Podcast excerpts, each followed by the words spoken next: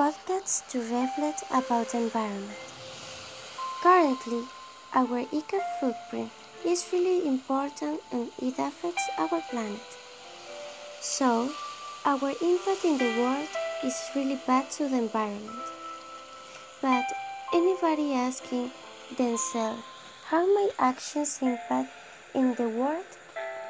How I can save the environment?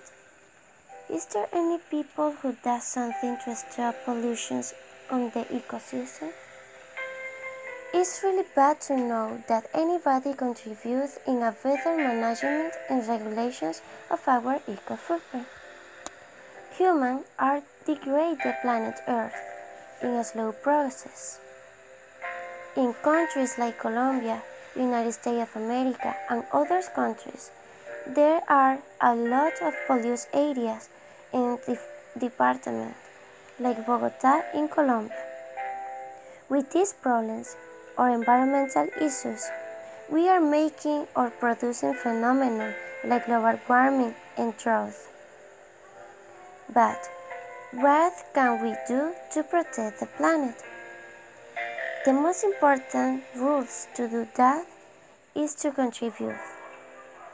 If we don't contribute and make something, in few years we could be sick and the green areas will be dry. And it's possible that a lot of species die. So it's time to protect the planet. You can do the difference.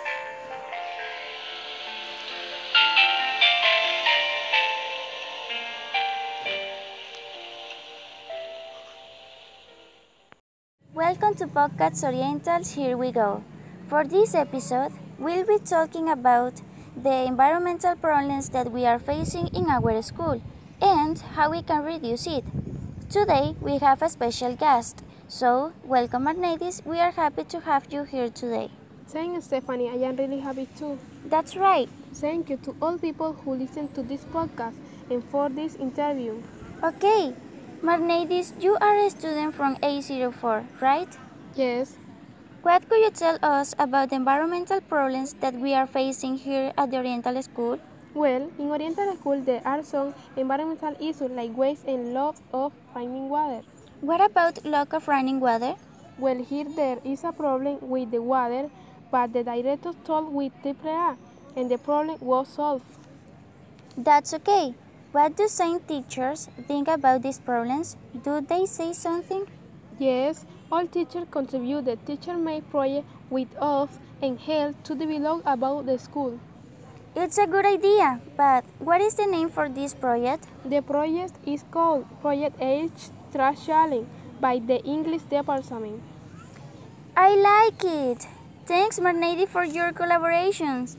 It's really nice to be here sharing with all of you more information about the school. Okay, for more information about our school, don't miss the next episode. Bye!